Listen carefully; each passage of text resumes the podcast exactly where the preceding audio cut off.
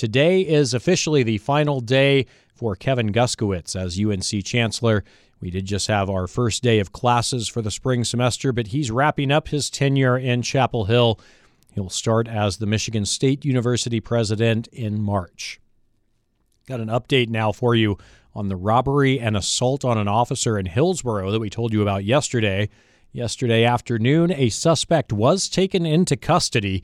49 year old Frederick Germain Pullen Jr. of Morrisville was arrested on several charges stemming from the robbery on January 10th.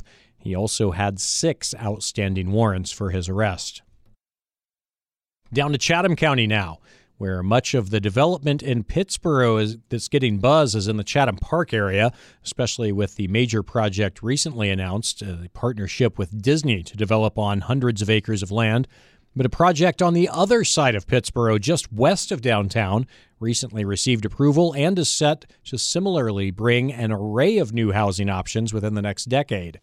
97.9 The Hills, Brighton McConnell has the details. Edward Holmes Jr. grew up in Pittsboro, and he says he remembers when his parents were renting a property on the expansive Reeves Farm in the 1960s.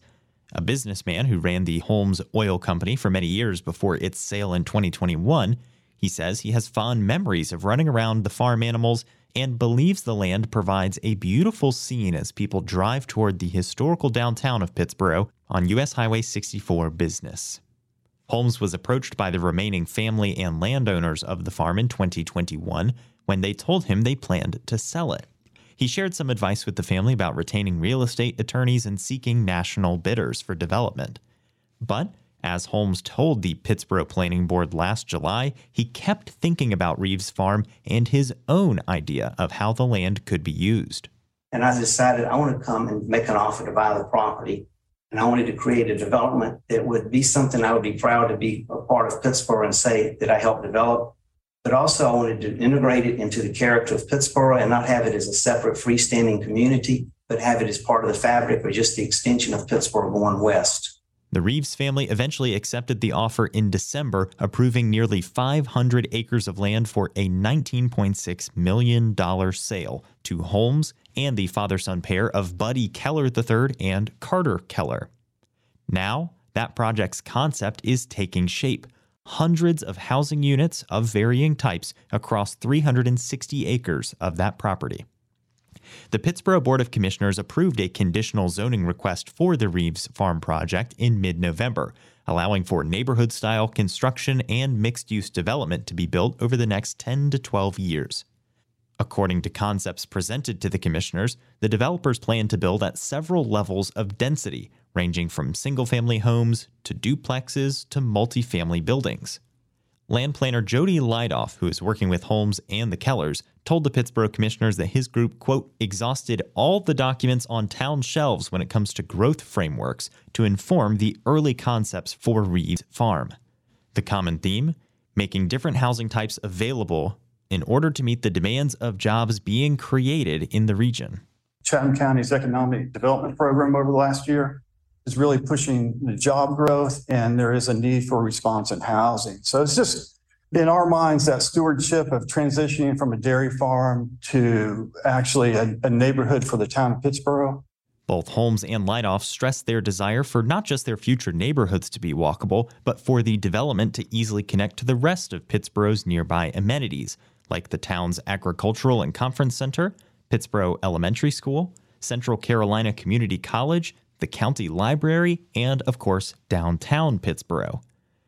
Based on collaboration with town staff and previously taking board feedback into consideration, Reeves Farm received little feedback with the commissioner's unanimous vote of approval on November 13th. But Commissioner John Bonitz voiced his support for the housing philosophies described by the developers, calling it a commendable approach. I really do love the density. And I would say make it more dense. And, and as I said, let's get the lower density transitions and go more to that missing middle. Duplexes, triplexes, quadplexes, or condominiums. Adding more units on fewer acres is, is a good thing because then we're conserving the landscape and appreciating that for what it is. While the project will continue its design phase, much of its construction will be beholden to Pittsboro's planned sewer expansion after it merged its utilities with the city of Sanford. Kyle Shipp, who was mayor elect at the time, spoke with 97.9 The Hill after the vote and made note of that detail. Shipp said, with that in mind, it will be just one element of several changes expected just west of downtown Pittsboro. You know, this is one of the first projects we've seen come through after the merger, and now that we have a, a pathway to sewer, which of course has been a critical bottleneck for for a long time. And the Ag Center has a lot of plans to expand as well and add some exhibition areas. And the hope is that this project would have a hotel largely for the Ag Center. So that area of town is going to look very different in 10 years. To see early renderings and the property markings for the Reeves Farm project in Pittsboro, visit chapelboro.com. For 97.9 The Hill, I'm Brighton McConnell. Thank you, Brighton. We now have an update from Chapel Hill Carrboro City Schools on the situation at Seawell Elementary School. Fifth graders have been walking over to Smith Middle School after attendance for their daily classes this week after a fire Tuesday night left a smoky odor in some of the classroom spaces. Third graders at Seawell have found alternative spaces within Seawell Elementary School, and we learned from the district this afternoon that those modifications will likely remain in place through February 2nd. Up to uh, Alamance County now, where most folks in the Orange County, or several folks in the Orange County community, were surprised to learn that the Mebane City Council voted unanimously earlier this week to approve a plan to build a Buc-ee's Travel Center near the I 40 I 85 interchange in Alamance County. The move comes after the Mebane Planning Board recommended against the plan it's also just under three years ago that Buc-ee's pulled out of a plan to build near Efland after being unable to come to an agreement with Orange County commissioners. Dale Edwards is the editor of the News of Orange, and he also covers Mebane. He was not surprised by that unanimous vote. There was probably more surprise that the planning board voted against it in the first place. I think a lot of people were stunned by that. And many of those people despite the news that the planning board had voted it down, felt pretty confident that um, the city council would approve it. I would say it was a bit of a stretch that anyone would say, yeah, we knew it was going to be 5 0. I'm sure some folks thought that the vote would be a little bit closer based on, on planning board. You know, it was a 5 to, to 0 vote, and we're going to be home to the first Buc-ee's in North Carolina. It's Dale Edwards of the News of Orange speaking there. You can find the full conversation in the News on the Hill section of chapelboro.com. You can also read Dale's work at newsoforange.com. Finally, now, Equality North Carolina has a new interim executive director, and it's a familiar name to folks in these parts. Carrboro Town Council member Eleazar Posada will step into that role effective immediately. Congratulations to him. Time now to talk sports. We'll start that conversation with UNC women's basketball as they saw their four game winning streak come to an end on Thursday evening in Tallahassee. Number 21 Florida State beat number 20 Carolina 70 to 62. Seminoles actually had a 21 point lead in the second half. Tar Heels were able to cut that down to as little as three points. They finally ran out of gas at the end.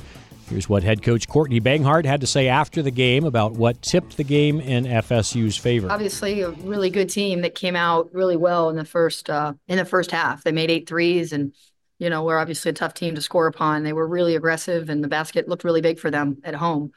Um, and I think it kind of stunned our guys, so it affected how we played offense. You know, we were really we kind of were a step. We were just played offense stunned, really. Um, so you know, we, we, we were able to settle in after halftime and, and give them some, remind them of some of the ways that we wanted to play. And, um, you know, there's a lot in that locker room. There's a lot of toughness, obviously.